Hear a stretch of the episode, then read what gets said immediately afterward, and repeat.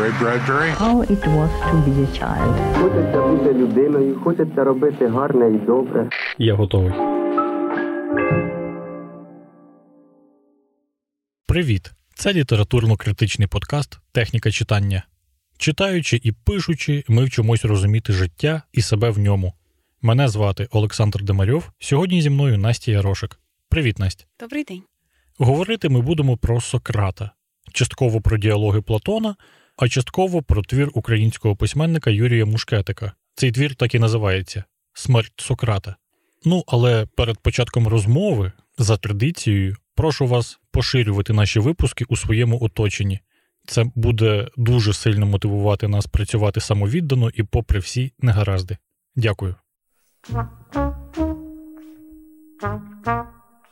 Настя, я запросив тебе не як спеціалістку з філософії Сократа, не спеціалістку з філософії взагалі. Мені здається, що я таких філософів і спеціалістів наслухався в університеті. Я тебе запросив як людину, яка чогось останні скільки півроку чи вже навіть більше самостійно для самоосвіти читає діалоги Платона. Можеш розказати, навіщо? А, Я читаю ці діалоги, тому що у мене є звичка, яка, до речі, ще з університету залишилась, читати філософію кожен рік. Брати якусь книжку і її читати. Зазвичай ми читаємо колективно, і це набагато легше, коли ти береш е, якийсь твір і читаєш його від початку до кінця, е, а потім зустрічаєшся з людьми і обговорюєш його. Якось думка шириться з допомогою інших людей. А коли ти лишаєшся сам на сам з діалогом Платона, там, де з тобою чомусь говорить Сократ, хоча написав діалог Платона, то відчуваєш себе дуже не, нестійко. Ось і мені подобається це відчуття нестійкості і відчуття, що ти сам на сам з цими древніми греками. Подобаються вони тобі ці діалоги, і древні греки. Ну, як тобі сказати, мені подобається спосіб, яким ведуться ці діалоги, і куди вони ведуть. Ось ти вже багато прочитала? Сьогодні якраз закінчила книжку з українського перекладу, так і називається Платон, діалоги. Ось, але там тільки певна вибірка, скажімо так, передсмертних діалогів. Е, дуже цікаво починається ця збірка з апології Сократа. Хоча, як на мене, вона повинна була б закінчуватися. Давайте так трошечки про те, що таке апологія Сократа. Апологія Сократа це е, діалог, е, точніше, я би сказала навіть монолог. Монолог. Так, коли Сократа судили афіняни за те, що він розбещує молодь. Ця збірка починається з апології. Як на мене, це кінець життя людини, але виявляється, що це тільки початок, тому що до нього приходять стільки людей у в'язницю, щоб дещо вияснити перед тим, як він піде. І його останній діалог Федон це момент, коли Сократ приймає отруту. Ну він надзвичайно сильний. От і виявляється, що це вже кінець. Але навіть і це не кінець, тому що Платон продовжує писати, пише багато вже без Сократа, і виходить, що це якось якийсь Сократ це процес мислення, напевно, взагалі. Я чув, що починати філософію треба з древньої Греції, а найвизначніший давньогрецький філософ, ясно, що Платон, і то тільки того, що він писав про Сократа. Тобто він носій сократичної традиції в мисленні, чи може він її ну так підніс на той рівень, на якому вона є зараз. І чесно, я сам давно хотів почати читати діалоги, але читав тільки апологію Сократа кілька разів. Мені дуже подобалось, і бенкет про любов. Але тут, я так розумію, про любов немає, тут тільки про смерть. Ти запитуєш про Федона? Ну, про цю збірку, і ти ти так сказала, що це збірка присвячена всім е, передсмертним епізодам е, з життя Сократа. А, Ні, я би так не сказала. Мені здається, взагалі, що і в державі, і у всіх інших працях Сократ вустами, ні, Платон з вустами Сократа, так правильно сказати, він говорить постійно про людину і про боротьбу добра і зла е, в ній. І про те, як добро є злом, і зло є добром. І мені здається, що вся збірка насправді, і взагалі вся, якщо якщо підсумувати е, її, то вона про те, що кожен процес суспільний, далекий від істини. І те, що ми можемо робити, це тільки спробувати глянути на нього з різних сторін для того, щоб зрозуміти, як він одночасно, наприклад, є і хорошим, і поганим, або як те, що нам здається хорошим, є насправді поганим, і навпаки. Складно одним словом якось підвести один підсумок з такої гігантської книги, тому що там він говорить про все абсолютно: про всі види мистецтва, про війну, про людей, які славлять війну, про людей, які страждають від війни, про а, рапсодів. Про що він там тільки, тільки не говорить? Це великий пласт культури.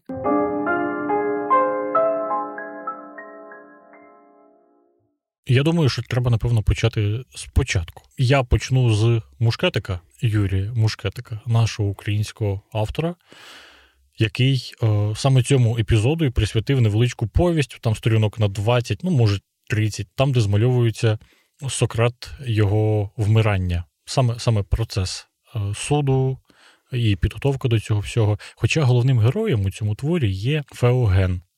Феоген, так звати стратега, який живе собі у Афінах, а це в нього вища керівна державна посада, ну вище нього просто нікого немає, і він зосереджує в своїх руках ну, майже всю повноту правління. Він може скликати народні збори, він вирішує всі питання, які стосуються військової сторони існування держави. Він головний. І тут він, згідно твору, я коротко перекажу, він згідно твору гуляє собі ринком і натикається на Сократа. Ну, Сократ починає з ним щось говорити, вони не сходяться в думках. Сократ дуже, у нього дуже гострий розум. І все, що говорить Феоген, якось Сократ перетворює на жарт. І всі люди, які стоять спостерігачами цього всього, їм стає смішно. Ну і Феогену ніяково, стратег, керівна посада, і він іде собі. Вдома він думає і про Сократа, і про ті завдання, які перед ним стоять, а перед ним завдання дуже серйозні. Він повинен зберегти Афіни, повинен зберегти свою державу. І він робить е, акцент у своїй стратегії на тому, щоб е, зробити її військово міцною, потужною, щоб ніякий ворог не зміг прийти, втрутитись, просто зруйнувати життя.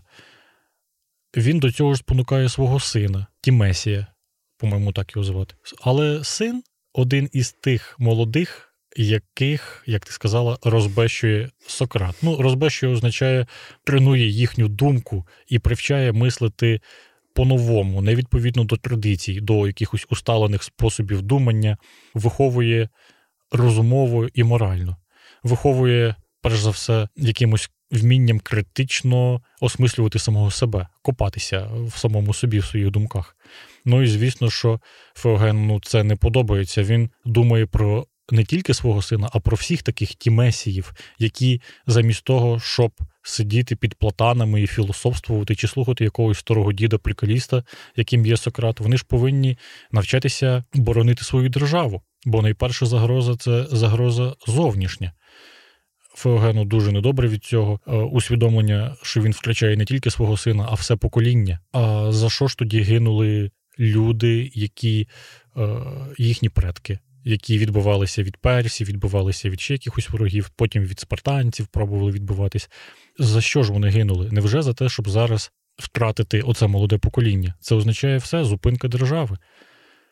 Йому від цього недобре, Потім якось ініціюється справа. Я так не зрозумів повісті, не сказано з його подачі чи не з його подачі, але ось уже Сократ стоїть перед судом. Там, по-моєму, Малет був основний. Е, ну, в апології, в апології дуже часто Сократ згадує саме це ім'я. Точно, ну це вже Платон. І от Сократ стоїть перед судом, Відбувається голосування, так винен він чи не винен. Зрештою, там декілька голосів переважує, що він таки винен. Насправді кара могла бути зовсім несерйозною. Ну, вигнання, чи його просто могли викупити, ну, по суті, заплатити штраф. Але Сократ не такий простий чоловік, щоб якось уникнути, уникнути рішення суду. Напевно, це вже ми детально обговоримо, коли мова зайде про твори Платона, про його погляд на смерть Сократа. Але Мушкетик він особливо в це не влазить. Він літературно зображує останні миті і думки як Сократа, так і Феогена. Чи дасть Феогену смерть Сократа те, чого він так прагне, зміцнення своєї держави? Напевно, ні. І він точно не прагне смерті Сократа. Навіщо смерть Сократу? Ну і всім відомо, чим ці історії закінчуються. Він там виголошує промову, випиває, що там отруту Цикута. цикуту випиває і все, і вмирає. Адже ну, він вважав, що повинен це зробити. І от в мене питання, з якого, напевно, і почнеться справжня, справжнісінька філософська бесіда, літературно-філософська, звісно. Чи можна сказати, що смерть Сократа це головний вчинок самого Сократа? Я думаю, що ні.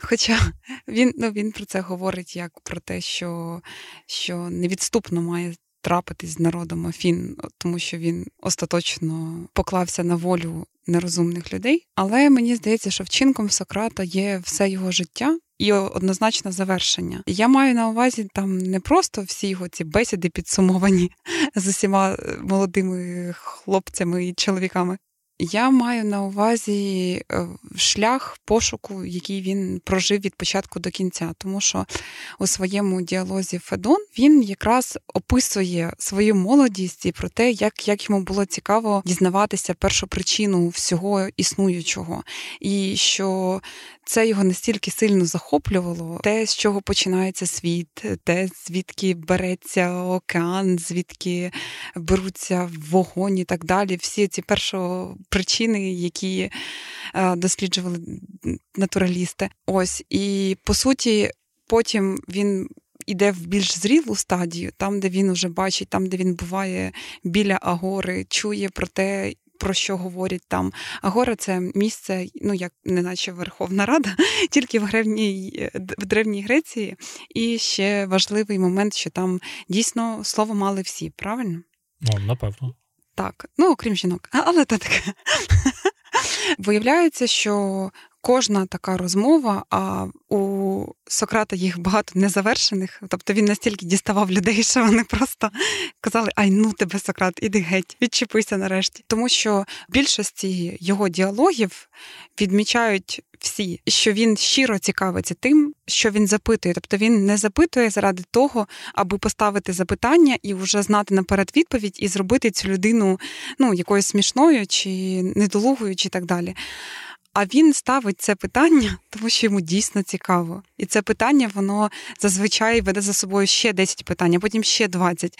Ось і це питання, воно неначе намагається змінити людину тут і тепер, в цьому моменті. От і люди зазвичай не міняються в одному моменті, але якраз кожен, кожна така от взаємодія з ну, з будь-ким.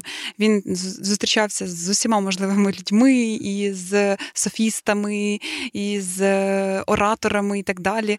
В нього було дуже багато можливостей робити вчинки, і він їх просто робив. Тобто, по суті, його вчинок це пошук, це справжній інтерес до життя і до істини. То що виходить, що він значно більше цікавився людиною, ніж вона сама. Ну, от приходить до нього співбесідник і задає якесь питання. Сократ, поясни мені те. А Сократ каже: Ну давай. Він же відславився тим, що він не претендував на те, що він все знає. Він казав: Я спробую дізнатися, я намагатимусь дізнатися, хоча поки я не знаю, давай разом шукати. І виходить, так як ти кажеш, він починає задавати уточнюючі питання, живо цікавитись тим, про що зайшла мова, і, зрештою, ставало ясно, що йому цікавіше, ніж тій людині, яка до нього звернулась? Ну, по-різному бувало. Е, в нього є різні варіанти. Взагалі, скільки людей, стільки варіантів, як піде бесіда. Часто він людей вибішував настільки, що вони переставали з ним говорити. Але в більшості, як мені здається, з того, що я прочитала, це і Іон, і Гіпій, і Горгій, і ще по-моєму, п'ять діалогів, які війшли в цю збірку. Все, що їх об'єднує, це те, що коли він ставить питання, він його пам'ятає. Він пам'ятає своє перше питання, і куди б не пішла розмова, він завжди повернеться до цього першого питання, тому що воно для нього надважливе. І це зазвичай якесь таке гігантське питання, яке ми собі не ставимо. Там що таке прекрасне, що таке мистецтво, що таке справедливість, що таке демократія справжня.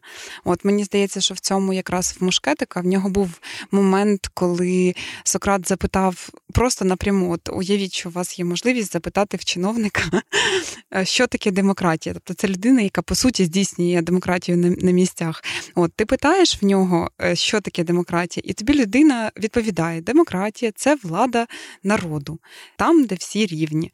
І Сократ просто А у мене є цей епізод. Да, я, да. Можна його да, зачитаю? да, да, звісно.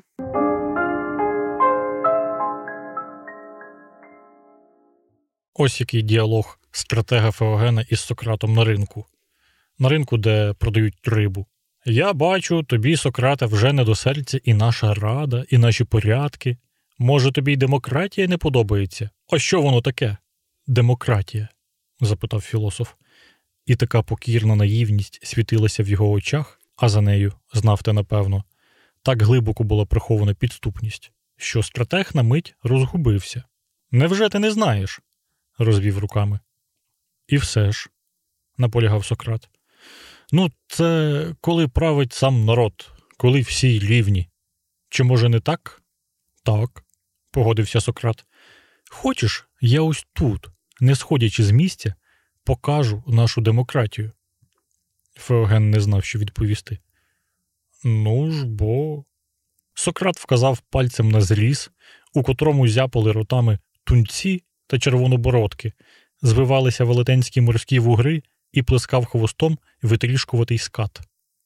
Феоген оглянувся на Аніта, на інших, але здивування яріло на всіх обличчях. Оце і є афінська демократія, по довгій мовчанці мовив Сократ. Тут усі рівні, всім не стачає чим дихати. Ну, ясно, що потім люди, глядачі цього всього, торгаші, покупці на базарі почали робити ну, сміятись почали. Звісно, що їм сподобався такий поворот думки. Я не знаю, чи він кращий, ніж е, якесь загальне правило. Напевно, кращий тим, що це вже спроба якось помислити самостійно, знайти якийсь образ. Це спроба залізти в це визначення, яке, в яке зазвичай ніхто не вдумується. От демократія влада всіх, влада всіх, але ж вона може означати і ось це, на думку Сократа. Ясно, що він так образив стратега, але я думаю, що він все-таки ближчий до правди, ніж стратег, хоча б тому, що він пішов далі, ніж визначення. Розкажи про апологію Сократа. У мене питання, ну я не знаю, чи просте, чи ні. Чого він ну, ні на що не погодився, окрім смерті? Тому що це було рішення всіх афінян. Оцей момент з апології Сократа, там, де Сократ говорить, що він е, джміль, гець, точніше, гець, е, гець, і його справа це заважати, кусати оці афіни, які залежалися. Як лінива кобила. Саме Так. так. Саме так. Виходить, що якщо гедзя не стане, то кобила залишиться лежати лінива.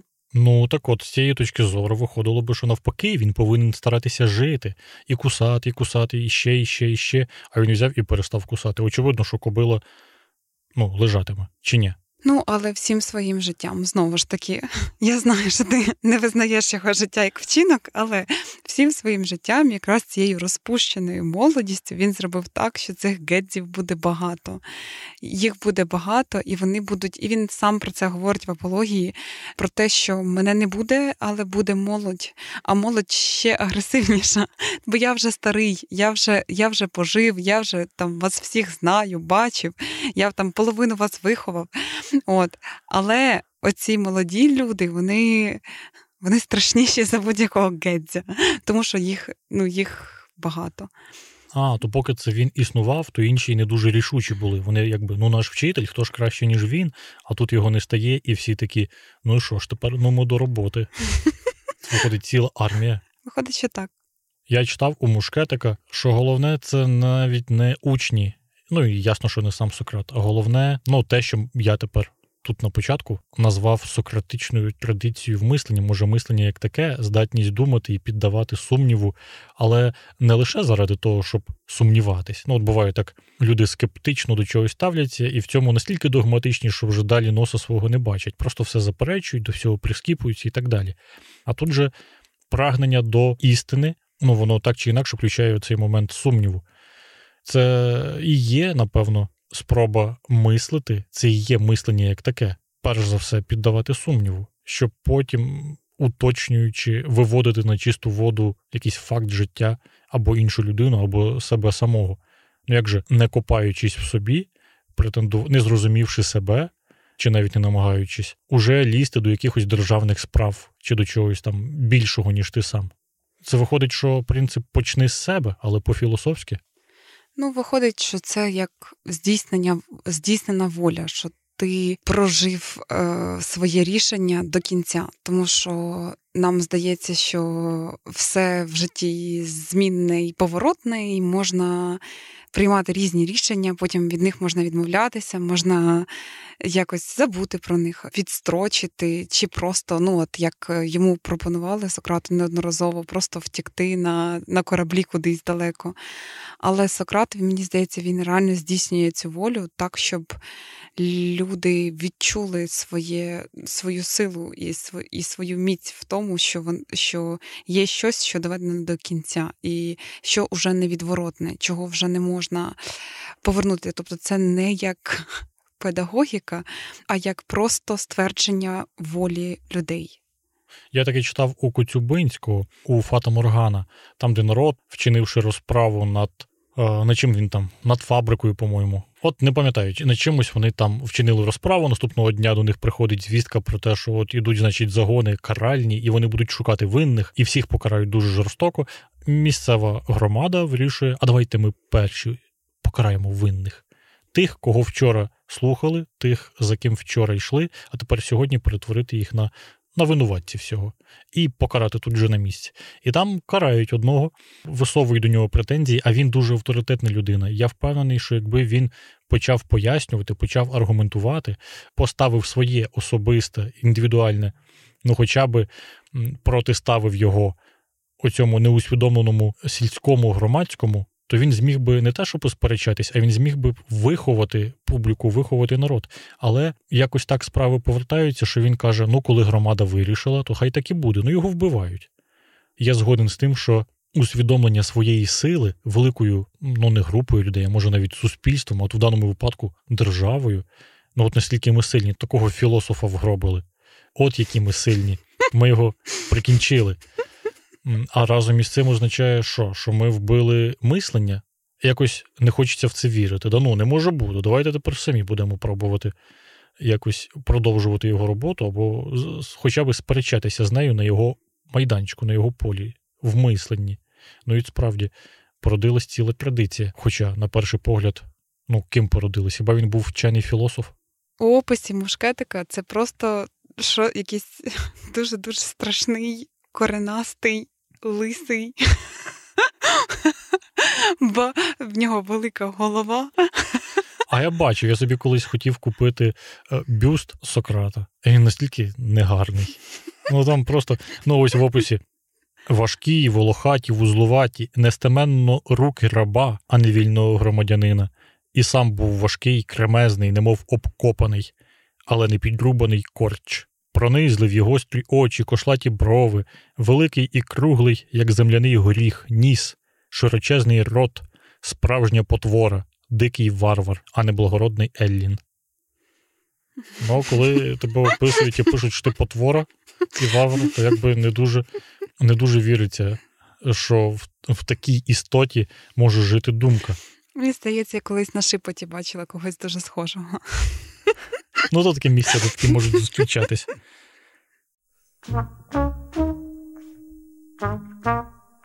Є в цьому діалозі ще одне місце, яке мені дуже сильно сподобалось, і я би з тобою його обговорила. Це місце про знову ж таки цього Феогена. Сподіваюся, правильно говорю. Я теж сподіваюся, весь час ми називаємо. Нехай буде Феоген, хто б він не був.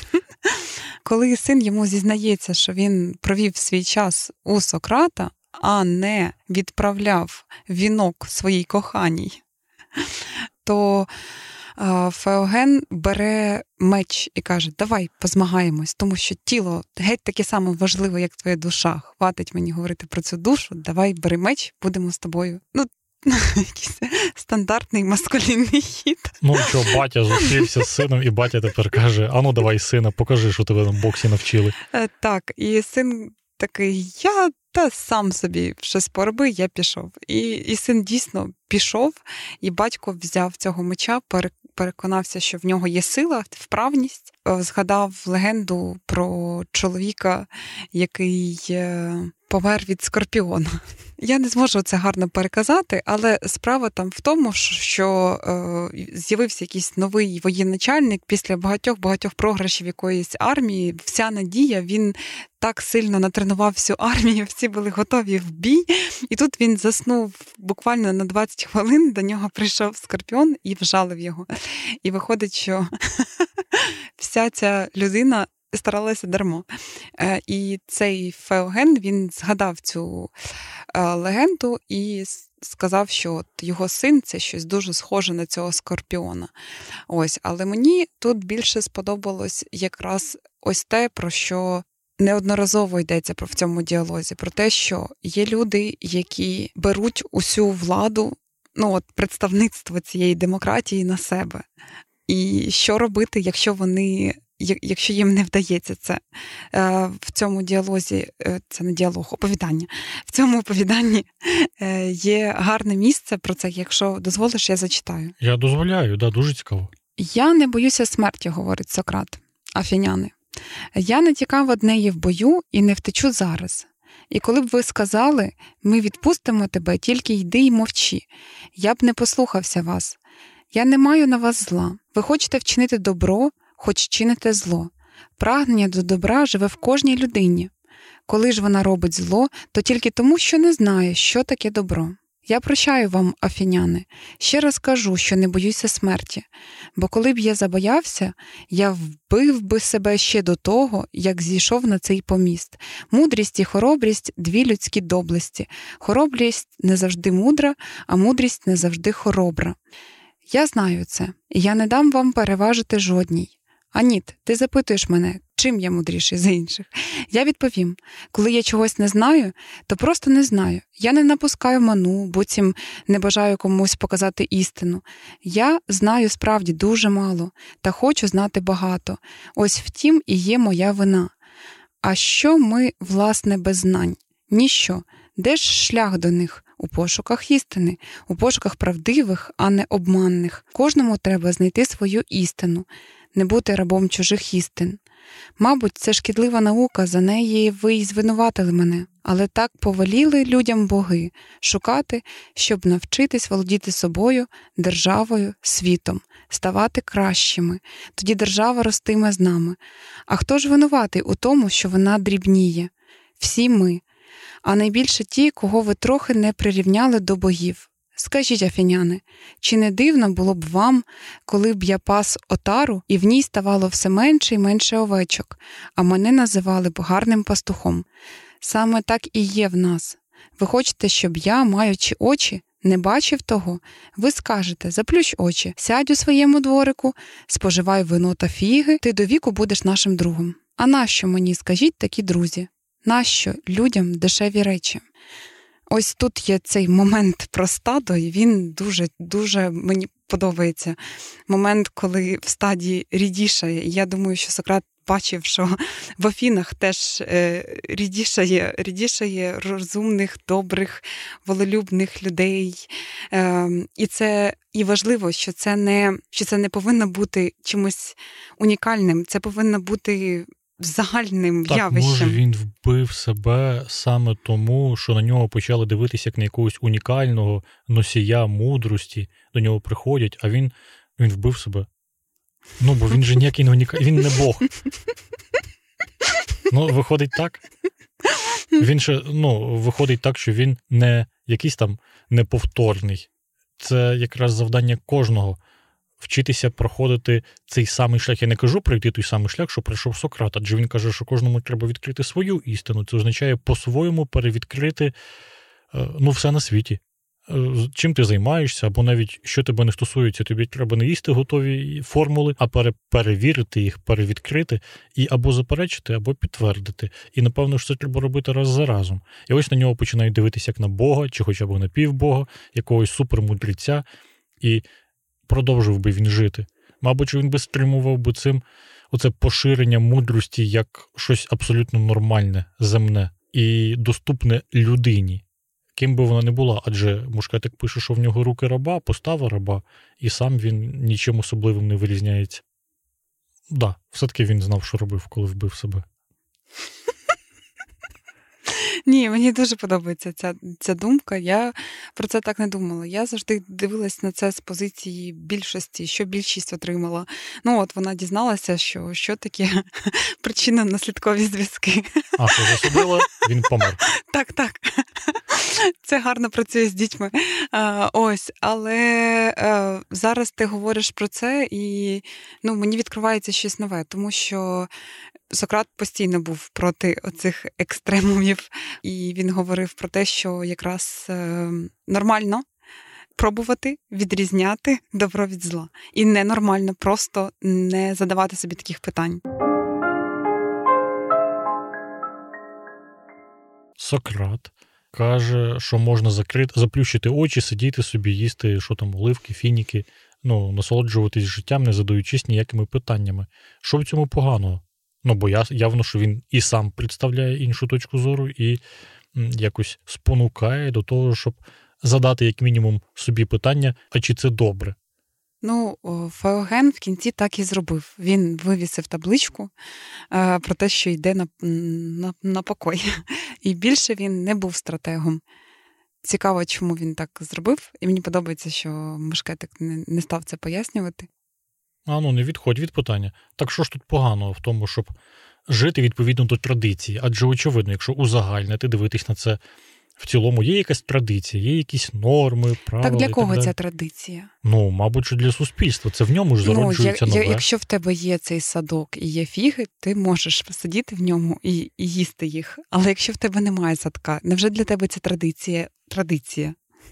Ну, мені здається, що тут питання якраз не ось це рівності чи ще чогось піднято, адже він наявність садка вона зобов'язує, згідно Сократа, до того, щоб займатися якимись серйозними питаннями. Тобто, очевидно, що до цих питань дуже важко підійти, коли в тебе немає садка. Ну, коли ти раб. Раби, вони ж в Древній Греції ні за що не. Ну, їх. Це не серйозні люди. Окрім Спартака. Ну, він трішки пізніше, це вже Древній Рим. І то це раб, який виключення. Ну, ще там були кілька рабів, які виключення. Але так от, не відходячи від питання, те, що в тебе є вільний час, означає, що ти маєш, згідно Сократу, використовувати його на якісь е, пошуки. Філософські називаємо. Так, А так. яким чином закритий рот, мовчати, їсти фіги може тебе довести до пошука? Ну тут мова про те, що Сократа ж намагалися зробити так, щоб він не говорив більше. Просто щоб не говорив, живи собі старенький, потихеньку, просто не говори більше. А для нього слова це і є мислення, це і є думка. І по суті, якщо ти не говориш, ти не існуєш. Тому що тільки за допомогою слів ти можеш пізнати істину. Ну, мабуть, що не тільки за допомогою слів, і за допомогою дій, вчинків. Ну, є ще пригадування, класична штука в Сократа, коли людина народжується і розвивається, вона пригадує всі попередні свої життя, тому що ці знання вони існували й до неї, і вона, по суті, як пригадує. Я я не можу там в діалогах є. Ну, що вона перевідкривається в самому собі, що вона вона не бере готову істину звідкись, а вона віднаходить її у собі. Але для того, щоб знайти, треба в собі покопатись.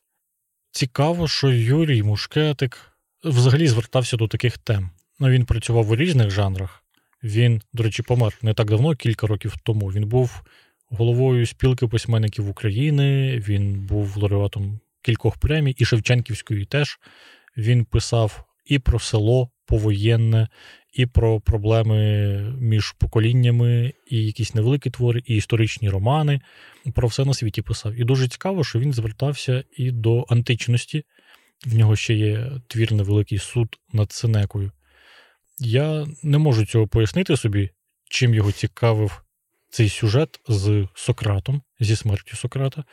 Я думаю, що Мушкетик хотів показати людину, яка стоїть перед вибором, або діяти відповідно до своїх же цінностей, до своєї совісті, або просто забути їх, домовитись із совістю, чи то зрадити їх, чи то якось на швидкоруч передомовитись по-новому. Тобто відступити від того, що ти е, береш собі сам за правило. Ні, мені здається, насправді, що Мушкетик не дарма назвав цей твір Смерть Сократа. Я думаю, що якраз е, він написав його про життя, якраз про про цього Феогена і про ось цей вибір, який приймає людина, коли вона відчуває вона відчуває, там багато було цих їхніх стичок Феогена і е, Сократа, і він постійно відчував, що Сократ правий, але він не, не міг дозволити йому бути правим. Тому що якщо Сократ буде правий, це означає, що найкращий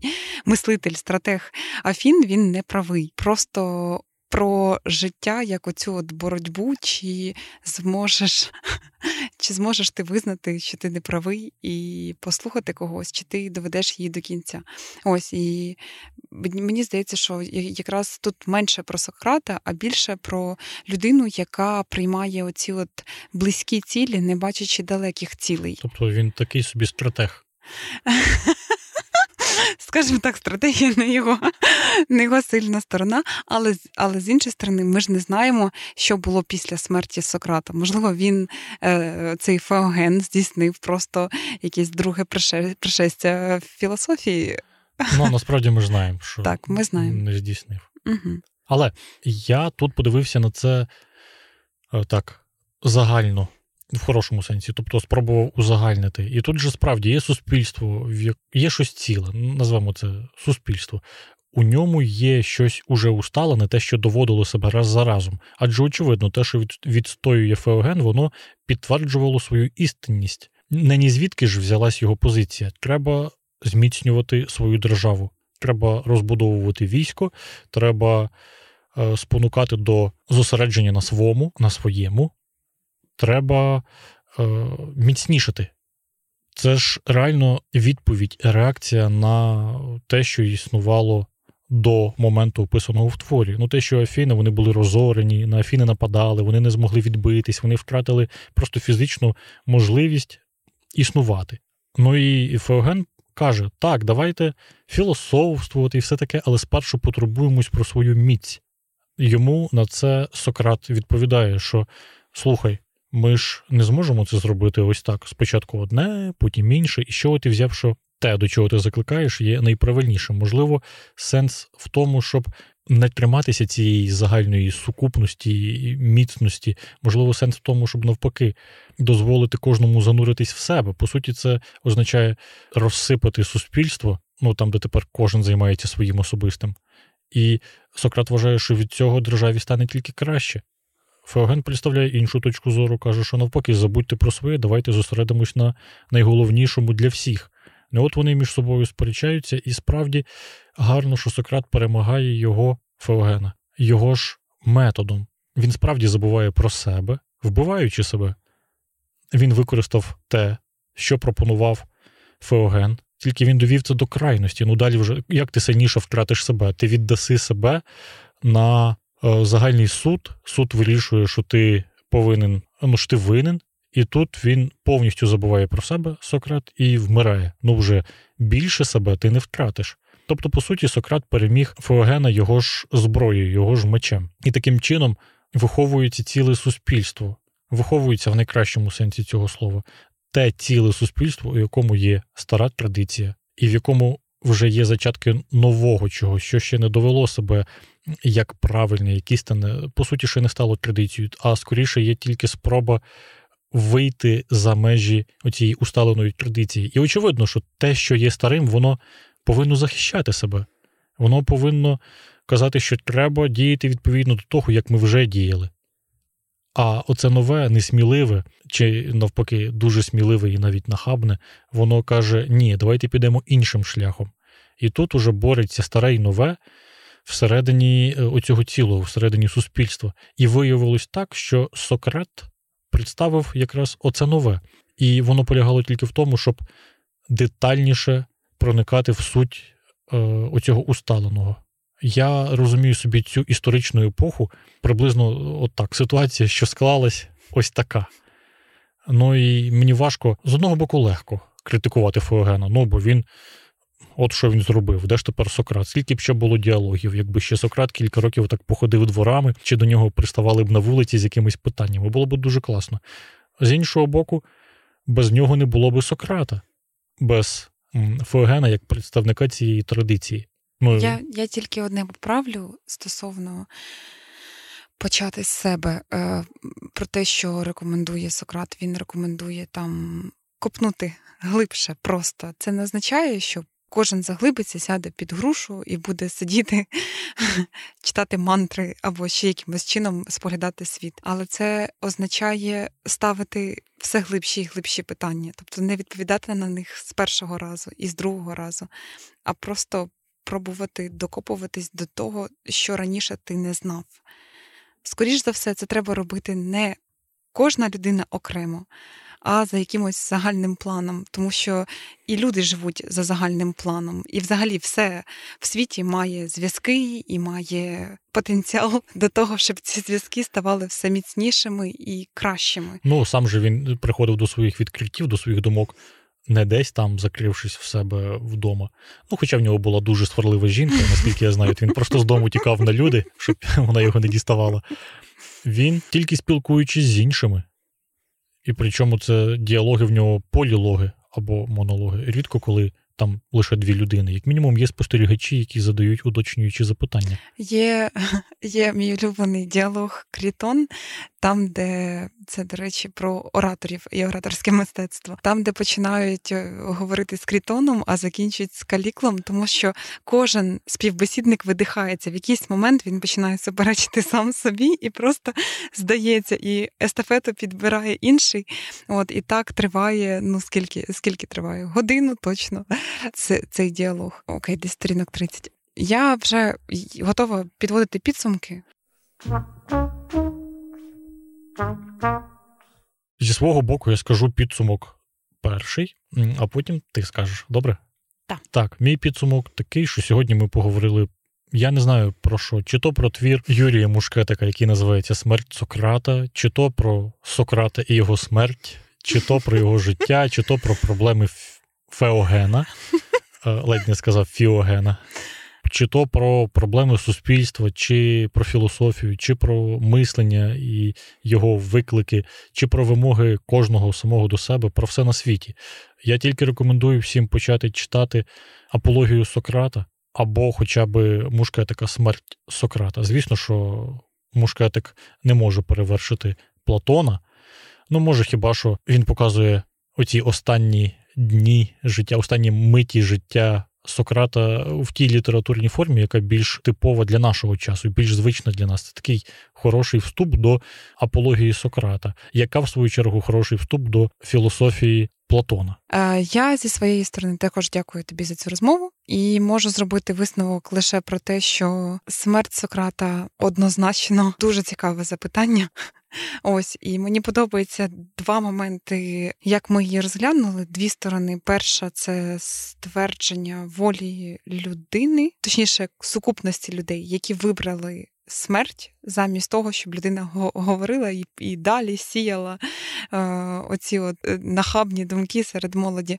Ось. А інший момент це те, що людина може укрупнутись до таких. До таких масштабів, що, можливо, захоче сама себе усунути.